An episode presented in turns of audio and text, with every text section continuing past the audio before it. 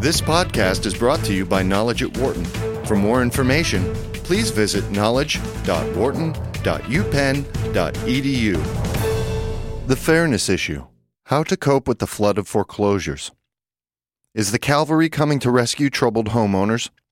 Despite soaring foreclosure rates, President Bush and other Republicans have not made this a top priority and Treasury Secretary Henry Paulson has refused to draw on the $700 billion rescue fund to help homeowners, saying that saving financial institutions is more important.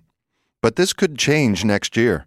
President elect Barack Obama and fellow Democrats say reducing foreclosures is crucial to attacking the financial crisis and economic downturn. Quote, the financial sector weaknesses all originate in the housing market, says Jack M. Guttentag, professor of finance emeritus at Wharton. Quote, if we don't solve the housing problem, then the weaknesses in the financial sector are going to continue to multiply. End quote. Testifying November 18th before the House Committee on Financial Services, Sheila C. Bair, chairman of the Federal Deposit Insurance Corporation, agreed. Quote, minimizing foreclosures is essential to the broader effort to stabilize global financial markets and the U.S. economy. End quote. Other experts are not so sure.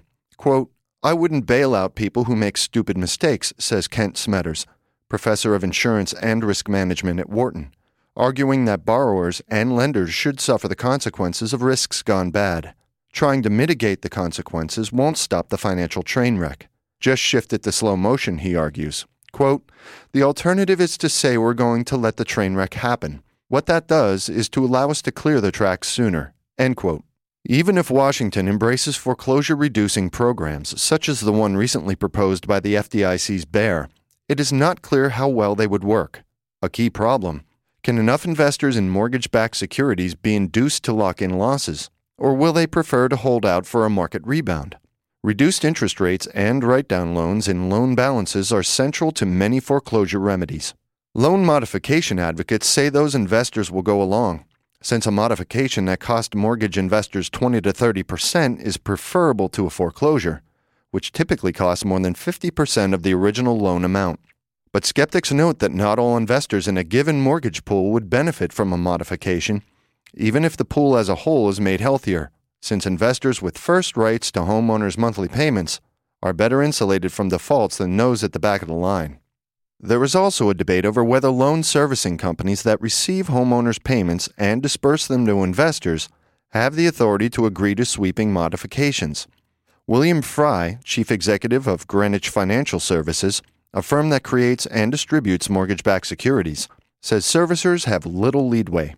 Quote, the problem is there was a failure to imagine the kind of catastrophic meltdown that we've had, he notes. Ineffective remedies. Foreclosures totaled 1.2 million in the first half of 2008, compared to 1.5 million in all of 2007. Some experts predict close to 3 million in 2009. They cite several causes. Interest rate resets are raising monthly payments for millions of homeowners with adjustable rate mortgages, and economic problems and rising unemployment leaving more people short of loan payment money. Because home prices have plunged over the past two years, many borrowers cannot sell at a price high enough to pay off their loans, and their homes do not contain enough equity for them to refinance at lower, fixed interest rates. Foreclosures and loan payment delinquencies have wreaked havoc with lenders and investors holding mortgage backed securities, causing financial catastrophes at financial institutions like Citigroup, American International Group, Wachovia, and many others. A number of loan modification programs are already underway but results have not been terribly encouraging.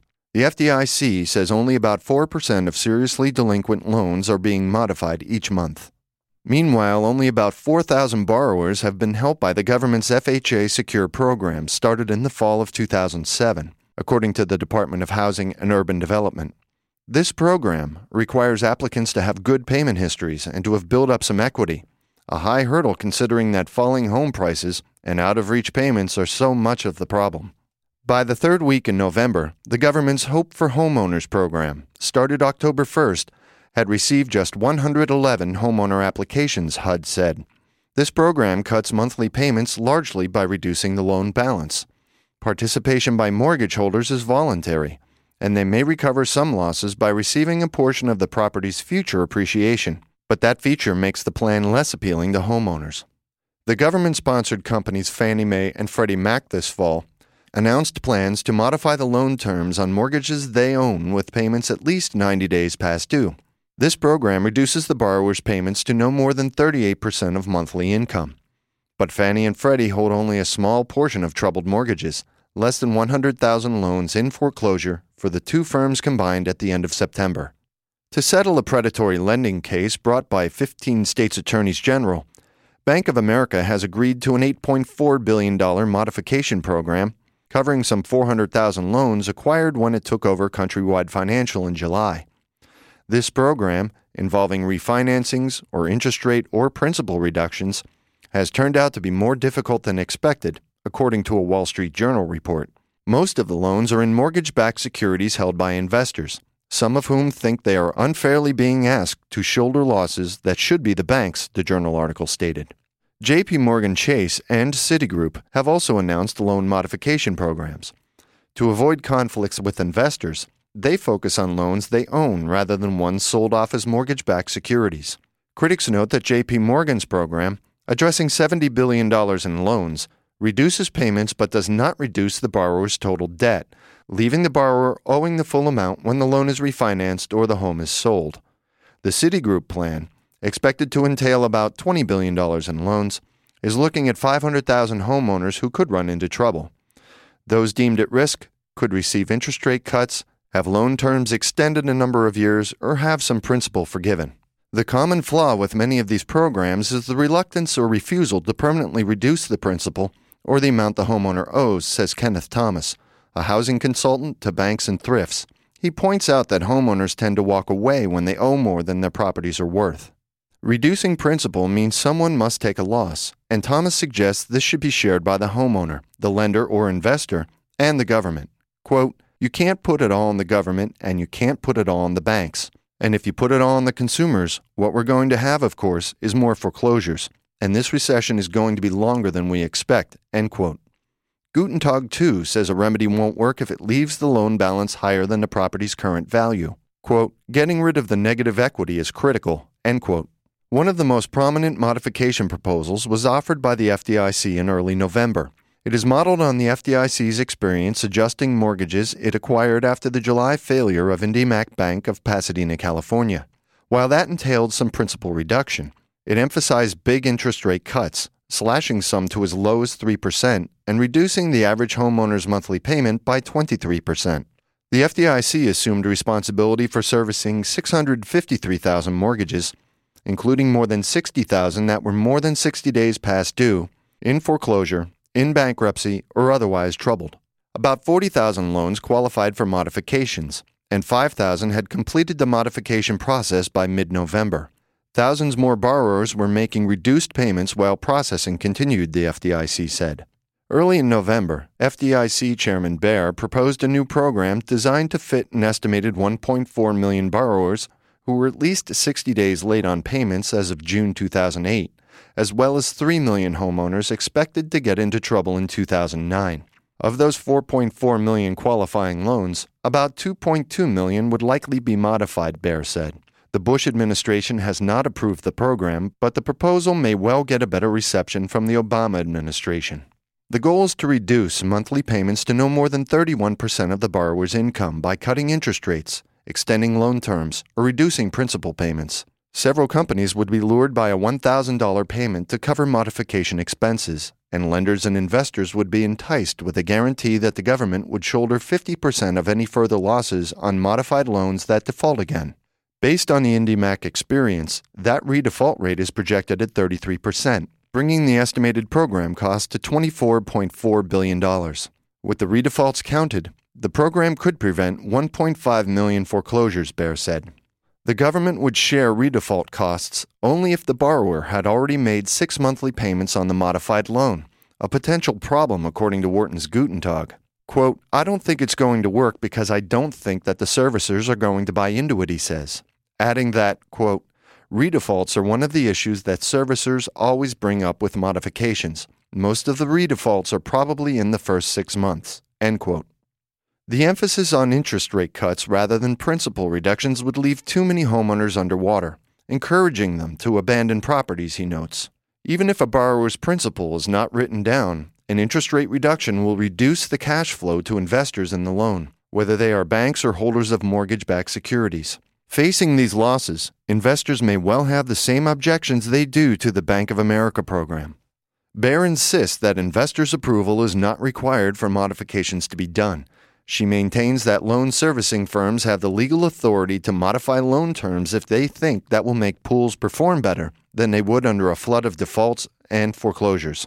Quote, while some have argued that servicing agreements preclude or routinely require investor approval for loan modifications, this is not true for the vast majority of servicing agreements, she said in her House testimony. Frey, however, points out that the vast majority of servicing agreements allow only very small numbers of modifications, generally involving interest rate reductions rather than principal write downs. The evil part of securitization. Part of the problem is that when the servicing agreements were written several years ago, no one anticipated a widespread need for modifications, according to Wharton finance professor Richard Marston. Quote, That's the evil part of securitization. Once you get into trouble, there should be a modification mechanism. It should have been written into the contracts that some neutral party had the authority to change the mortgages.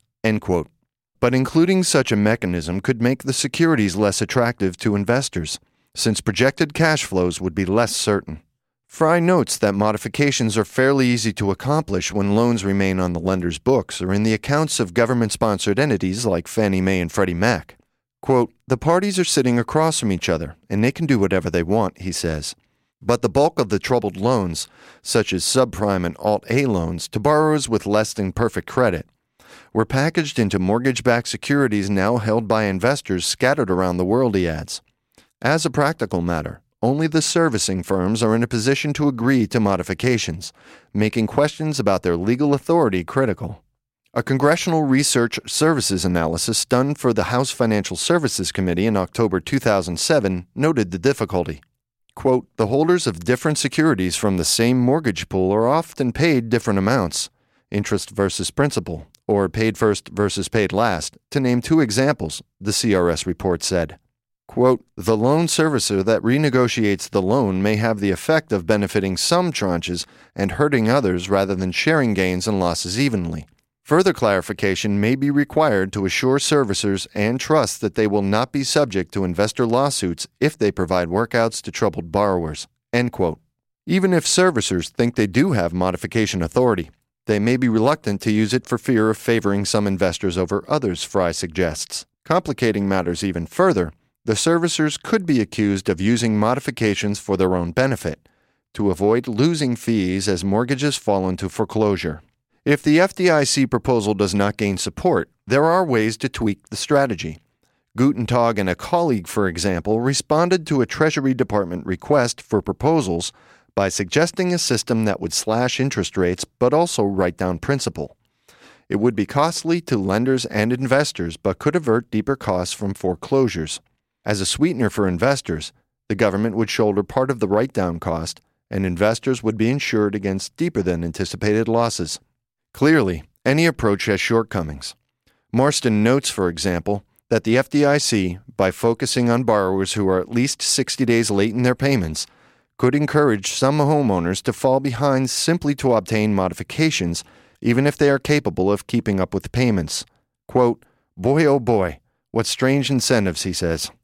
All foreclosure remedies are open to charges of unfairness, Marston adds. They help borrowers who may have made unwise decisions and those who have been financially careless, while doing nothing for homeowners who struggle to keep abreast of payments. And they are disproportionately favorable to people who live in California, Nevada, Florida, and other areas where the housing bubble was biggest. Wharton finance professor Jeremy J. Siegel warns against too much focus on foreclosures arguing that the problem is small compared to other financial and economic issues of the day. A major stimulus package and further efforts to encourage bank lending would be far more valuable. Quote, It seems to me these mortgage workouts are going to take a number of months, he says. Quote, The federal government has got to take measures now. End quote.